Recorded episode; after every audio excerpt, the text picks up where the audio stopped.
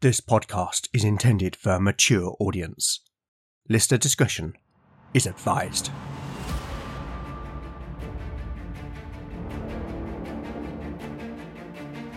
Welcome back to Legend of the Bones. Following in the footsteps of giants, Legend of the Bones is a chimera.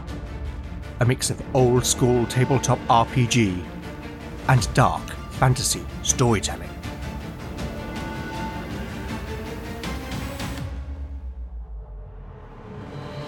As its name might suggest, in Legend of the Bones, the dice rule. There'll be no rerolls, no fudging the dice, no metacurrency. The roll of the bones will determine the character's destiny, and no one will be spared their fate. None shall escape the destiny of Bone.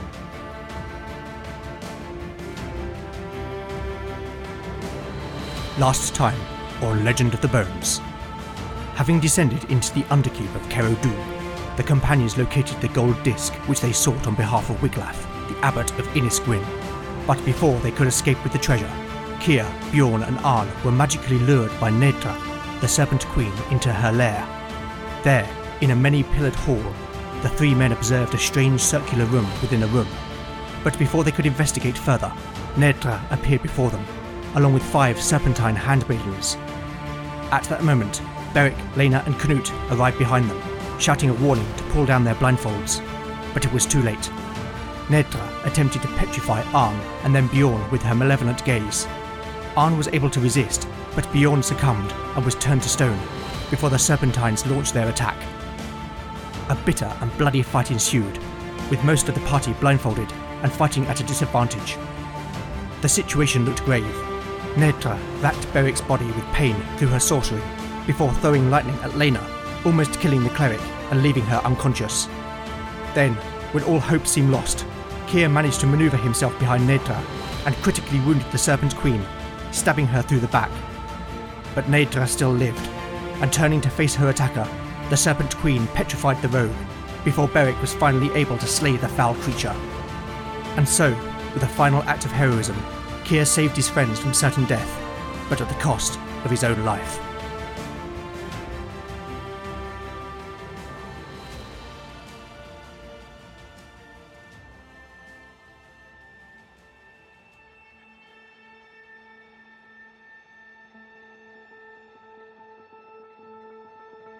Chapter 31, Part 1, Day 33, Night.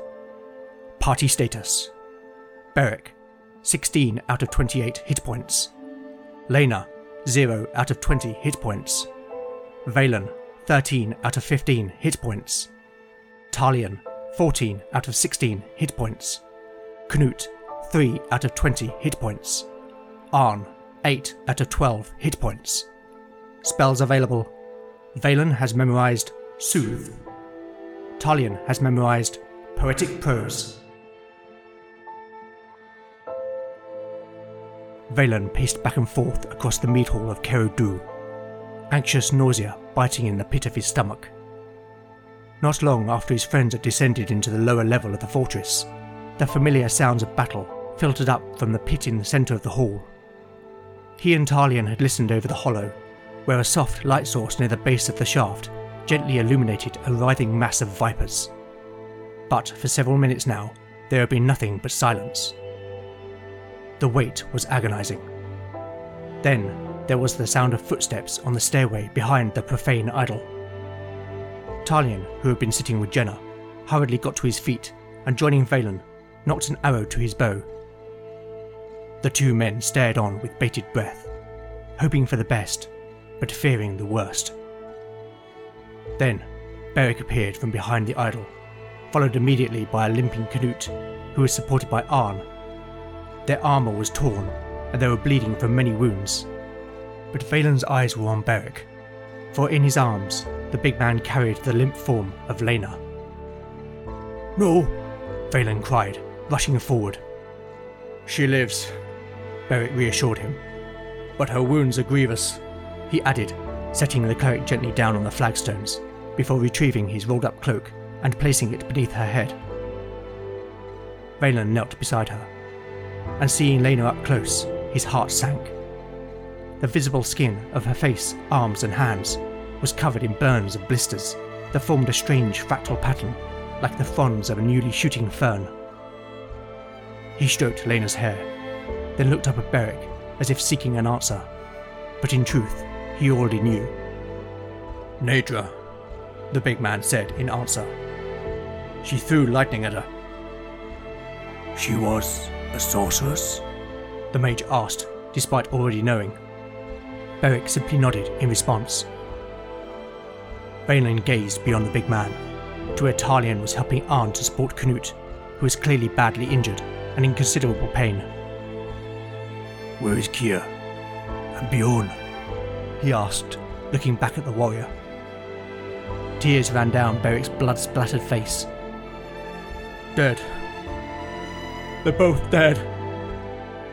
He was suddenly overcome with grief, his huge shoulders shaking as he fought to suppress the sobs. Valen stood and put his arms around Beric and held the warrior. After a minute, he released his embrace and held the big man by the shoulders. Their deaths will not be in vain. I promise you, he said softly. Beric cuffed away the tears and nodded.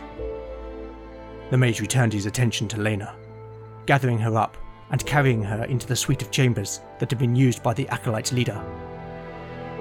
Valen set the cleric down upon the cot and unburdened her from her armour. It was clear that the burns covered her entire body, flaring across her skin like a strange mystical tattoo. He poured some water into a basin on a nearby table and set about binding wet bandages around her body. When he was done, he simply sat with her, holding her hand in his own. He remembered her kiss, and with every ounce of his being, he willed her to live. To his surprise, he began to feel an energy between them, flowing from his hand into hers. Lena's breathing became less shallow, and her eyes fluttered slowly open. Lena. A weak smile played across her lips. This is becoming a habit, she said hoarsely, then grimaced, groaning in pain. Hush now. You must rest. The mage placed his hand upon Lena's forehead. Goff with him, Ikea Drake. Lena's eyes closed once more as Valen soothed her passage to sleep.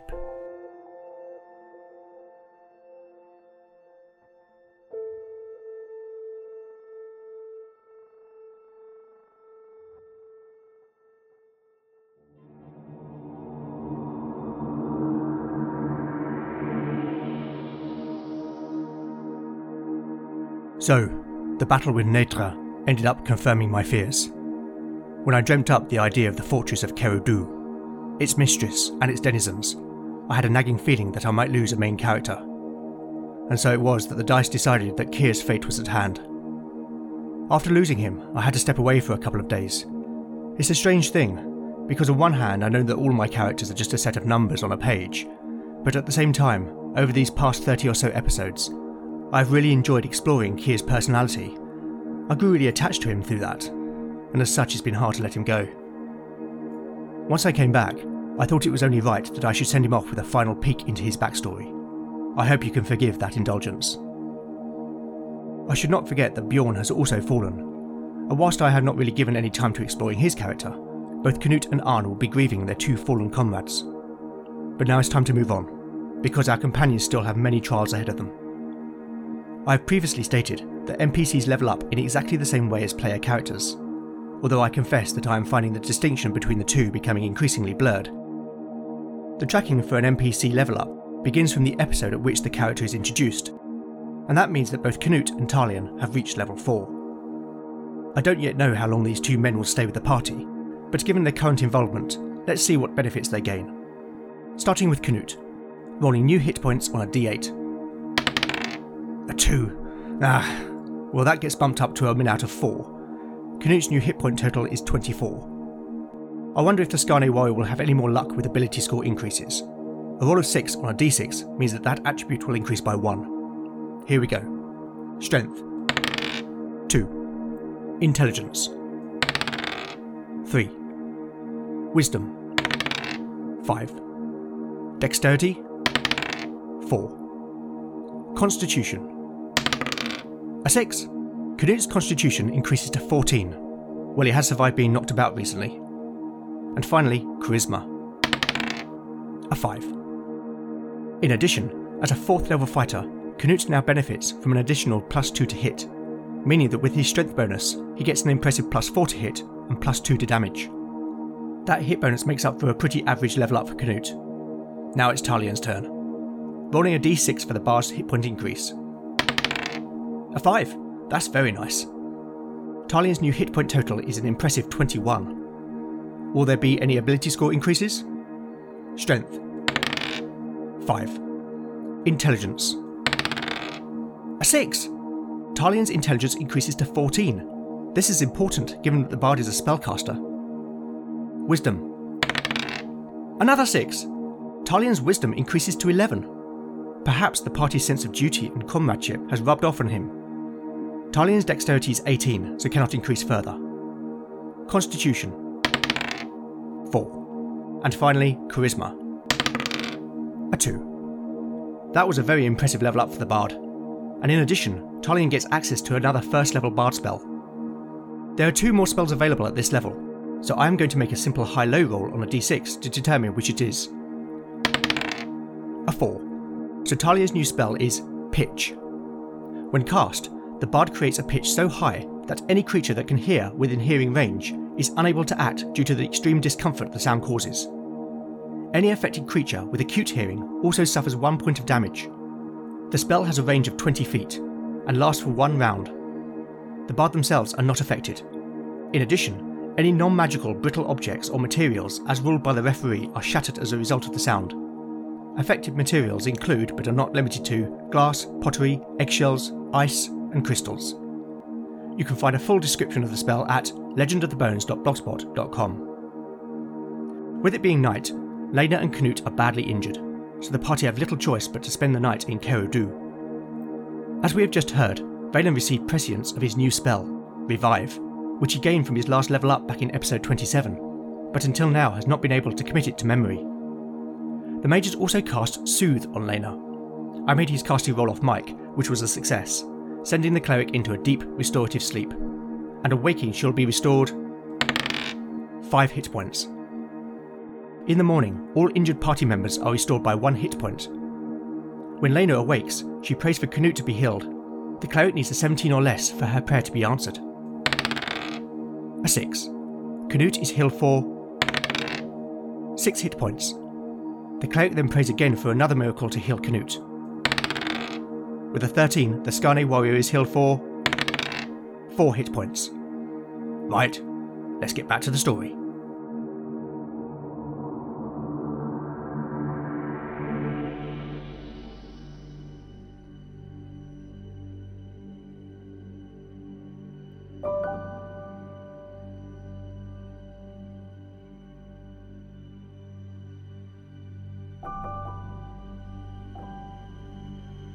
Chapter 31, Part 2, Day 34, The Hour Before Dawn. Party status Beric, 17 out of 28 hit points. Beric's eyes flickered open. It was dark, save a thin sliver of moonlight that bled through the crack in the shutter, and a faint flicker of candlelight in the room beyond.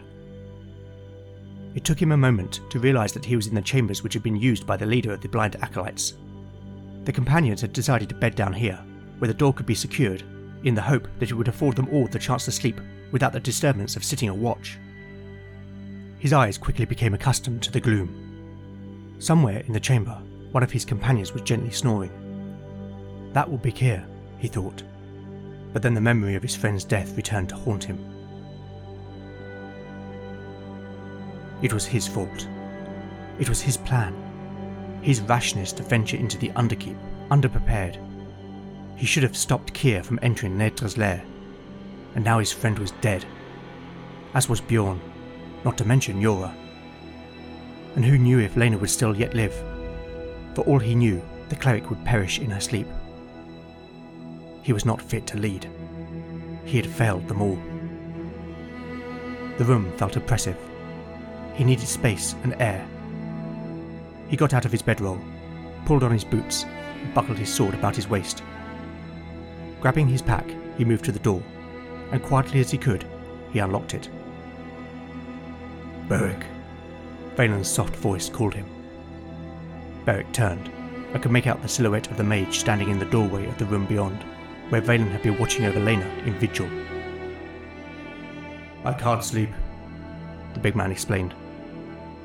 Neither can I. The mage replied. How is she? She will live, though I fear she will forever bear the scars. The mage's voice was thick. I will keep watch. Be careful, Beric. We can ill afford to lose you also. Beric nodded, then left the room, closing the door behind him. The meat hall was bathed in pale moonlight that filtered through the many holes in the roof above. He turned towards the idol and noticed a soft white glow emanating from the entrance to the northeast tower. For a moment, he thought about raising the alarm and calling the others to arms, but he thought better of it. He had already brought too much death upon them. He drew his sword and cautiously approached, taking care to tread silently. He had seen previously that the tower, or what was left of it, was gated. The stairs to the upper floor had collapsed, leaving an enclosed space, and the companions supposed that this was where the acolytes held their prisoners. The gate remained open, as it had been before, and he paused just out of sight. He was sure that they had cleared the fortress of enemies. Then he remembered there remained an unexplored chamber in the Underkeep. He mouthed a curse, and suddenly wished that he had brought his shield. Too late for that, he thought. Taking a deep breath, he quickly stepped around into the chamber. Huddled in the corner, silently crying, was a young woman. At least it looked like a young woman. Her body was translucent white, and the source of the ethereal illumination. She was dressed in nothing but undergarments, and all over her body she was covered in a multitude of small weeping puncture wounds. Beric instinctively took a step back from the apparition, and as he did so, the woman looked up.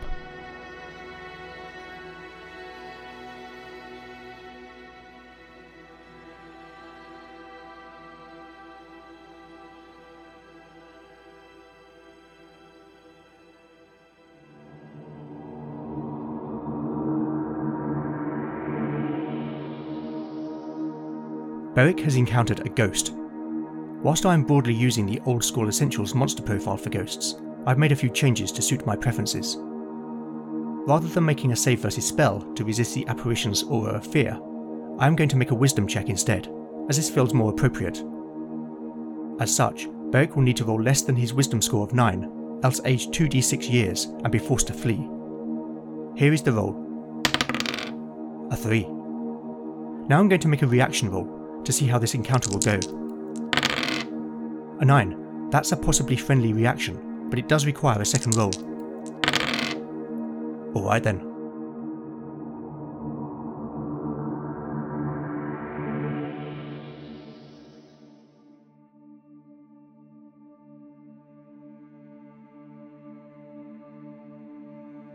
Beric could feel the blood drain from his face, and a cold sweat broke out upon his neck and chest as the fear rose within him. His mind told him to flee, but instinct rooted his feet to the ground. There was something about the woman's face. Her ghostly tears and the expression she wore told him she was not a threat. If anything, he felt pity. He pushed away the fear and felt the blood returning to his cheeks. Who are you? He asked in futility, not knowing whether the apparition was able to respond. The woman stared at him. He felt as if her eyes were penetrating his very soul. She held him thusly for what seemed like a long time, before her expression seemed to change. It became more hopeful. The phantom said nothing, and instead simply pointed to the south wall of the room. There's something there? The woman slowly nodded. Beric moved to where the ghostly woman indicated, and could immediately see that a small stone was protruding slightly from the wall. He pulled at it, which came easily free in his hand, and noticed something scratched on the back. A name. Cirque. In the cavity beyond, there was something wrapped in a piece of cloth. He took it out and removed the cloth to reveal a bronze pin brooch. It was not an object of high worth, though clearly well made and decorated with interlacing knotwork. Beric looked back at the woman. Was this yours? The apparition slowly nodded again. Are you Cirque? This time she shook her head. A friend then? Or a relative, maybe? This elicited another nod. Beric considered this for a moment. He held out the brooch. You wish this taken to them? Again, a nod. Beric turned the brooch over in his hand and found himself saying, It will be done. You have my word. Though he had no idea where he might find this Cirque. The woman looked thankful, and the light of her body began to recede. It became concentrated in her chest until all that was left was a glowing ball of light, hovering a few feet off the ground. It began to move towards Beric. The warrior stepped back out of the room as it moved past him towards the stairs leading down into the underkeep. Perhaps he should have been wary and less trusting, but Beric's instinct told him that he had nothing to fear from this spirit. He followed after, making his way down the stairs, now illuminated by the pale white light. It was strange to see this place through his own eyes, but as he descended, his thoughts turned to the battle just a few hours earlier. The ghostly light continued on, through the vestry and into the shrine where the gold disc still hung on the wall above the grim altar. Beric half expected the light to lead him back into Nedra's lair, and a brief thought entered his mind that it might be a trap. But instead, the apparition proceeded straight ahead, towards the unexplored eastern chamber. The warrior hesitated for a moment, then gripping his sword tightly, he walked on, finding himself in a small crypt. A dozen or so shrouded remains lay in alcoves cut into the wall. Almost all of the burial shrouds were torn and rotted, revealing yellowed bones beneath. The memory of Vortigern's tomb flooded back into Beric's mind, not least because it had been Kier who had saved them that day also. He breathed a sigh of relief, for here the dead were content to remain so. In the centre of the room was a stone sarcophagus, above which the ball of light now hovered. Beric approached, and saw the surface of the lid inscribed with words in an unfamiliar language. He looked at the light, and in return it pulsed. Very well, he said, and sheathing his sword, he pushed the lid aside. The sarcophagus was occupied by a skeleton, that of a man by the size of it. Whatever clothes the man had worn had long since rotted, leaving behind just the smallest fragments.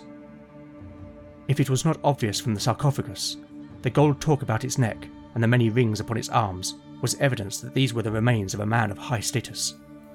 But also, in its hands, it gripped a magnificent sword which lay upon its chest.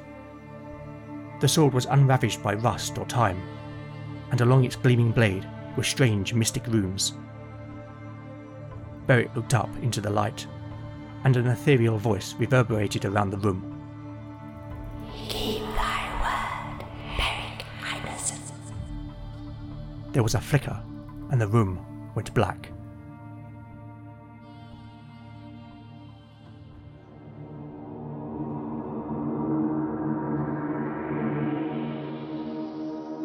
The sword that that is coming to Beric's possession belonged to Nedra's husband, who fought against the tyrant Vortigern. The blade's name, Callus Cleda, meaning hard sword, is written in runes along it. This is an enchanted weapon, whose blade can neither be dulled nor broken. The sharpness of the blade confers plus one to damage, and is also effective against creatures which are immune to normal weapons. As a magic item, Valen is able to identify it as such, and read the runes which are written in Murenish, but that is all. Once the party have risen and broken their fast, they recover the gold disc and find the following in Nedra's lair 600 gold pieces, which I am going to split six ways, meaning that Talion, Knut, and Arn receive 100 gold each, with the party retaining the rest. One gold torque, worth 80 gold. Two gold rings, worth 30 gold each. Four gold necklaces, worth 50 gold each.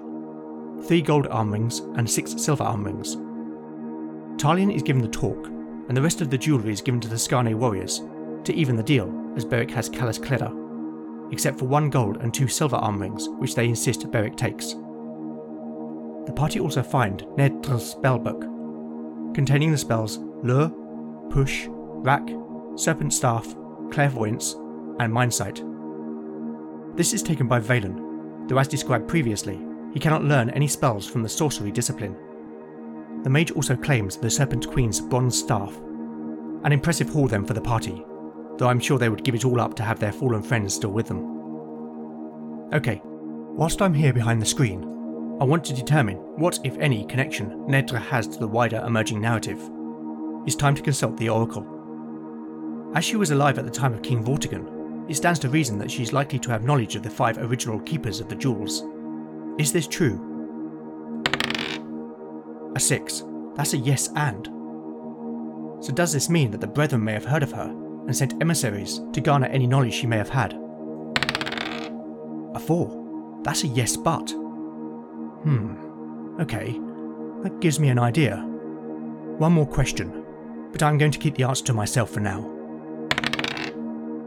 Okay, so the only thing left is to find out what happens on the way back to the Uberdrache. Day 34. Weather. 11. Warm and fine. Stumble upon. A 3. Nothing. Wandering encounters. A 6. Nothing. Well, that is a relief.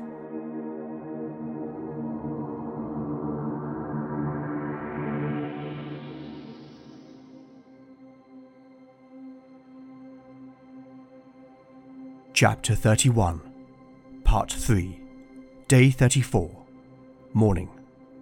Party status Beric, 17 out of 28 hit points.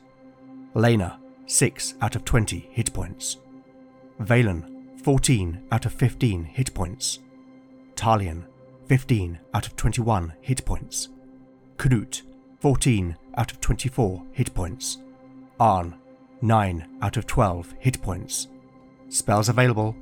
Valen has memorized Push, Shield, Soothe, and Revive.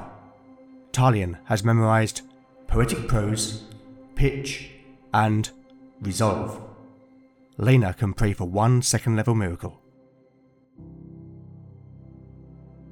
She did not recognize the person staring back at her. It was her face, that she knew, but spreading up from her neck and onto her cheeks and temples were pink, fern like scars. Lena had never considered herself pretty, let alone beautiful. But now all she saw was ugliness staring back at her. And whilst she had not thought herself vain, part of her felt crushed. Her sister Lilia had ever been the pretty one. She had always had the young men of Godsport courting her, and she had revelled in it. Not that Lena had cared. After all, she had her faith. She recognized now that she was not immune to vanity. Merrin had awoken that in her with his attention. And now, with how she felt about Valen, a man whom, despite his personal demons and the teachings of the church, she had fallen in love with, she deeply desired that he found her beautiful. Lena suddenly felt ashamed. Here she was, despairing about her appearance, when Kier was dead. Had she learnt nothing? She had visited his statue earlier, and given the blessing of Naya for the young rogue's soul. It struck her at that moment the Nine were once again testing her faith. They had spared her from death, but they had left her ugly, so no man could ever love her. Was this the price of her vanity? Valen would surely cast her aside as easily as Merrin had. She heard footsteps approaching, and quickly placed the silver hand mirror in her pack before sitting back on the cot, just as Valen poked his head around the door. He smiled weakly. How art thou? I live, she replied a little coolly. May I? The mage asked, gesturing towards the cot. By all means. She did not know why she was being so formal, though Valen did not seem to notice, else he chose to ignore it. He sat down beside her, his torso turned towards her. Lena kept looking ahead, fearing to meet his gaze. Lena, I. Do not! She interrupted him sharply, and for a moment he was taken aback. What is it? What ails you? He asked softly. Lena's eyes became wet. She blinked, and a single tear rolled down her cheek. She turned and looked at him directly, showing the full extent of the scars upon her face. No man could ever love this. Her voice was full of resentment. Valen held her gaze. Then he reached out and took her hand in his own. She began to pull away. No, Lena. He said firmly, slightly shaking his head. Lena relaxed her hand.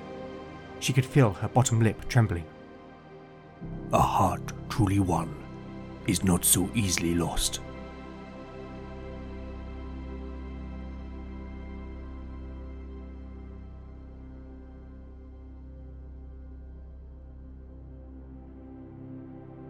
After recovering the spoils of battle, the companions pulled down the idol of the Serpent Queen, shattering the effigy into many pieces, and built a large pyre in the centre of the mead hall. They placed upon it the bodies of their enemies, along with anything that would burn, before dousing it in oil. The companions watched from the courtyard as the flames of the pyre burned fiercely, and it was not long before the whole fortress was ablaze billowing plumes of black smoke into the sky. Then, placing Yora's body on a makeshift stretcher, they left that cruel place to burn and made their way back across the Thelmore. And whilst they had achieved what they had come to do, their victory was all too hollow.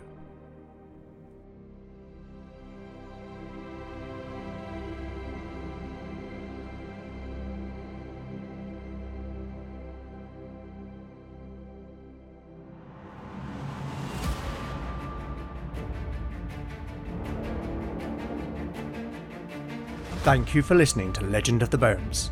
I hope you've enjoyed the show. If you like what you've heard, then please do consider giving it a positive review in your podcatcher of choice. It really does help the show reach new listeners. You can also help by liking or reposting new episode announcements, or by recommending the show online or to a friend. You really can't beat the power of word of mouth. Alternatively, if you would like to show your appreciation by buying me a metaphorical cup of tea, then I now have a Ko-fi page at ko-fi.com forward slash legend of the bones. Any donations will go towards the show's running costs. I'd also love to know what you think of the show, and I do respond to every message I receive. So with that in mind, you can contact me on X at legendbones, Mastodon at legendbones at ttrpg-hangout.social, Instagram at legendofthebones, email at legendofthebones at gmail.com, or go to legendofthebones.blogspot.com for show notes, house rules, character profiles, art, maps, and more. Join me next time to find out what awaits our adventurers as the bones decide their fate. None shall escape the destiny of Bone.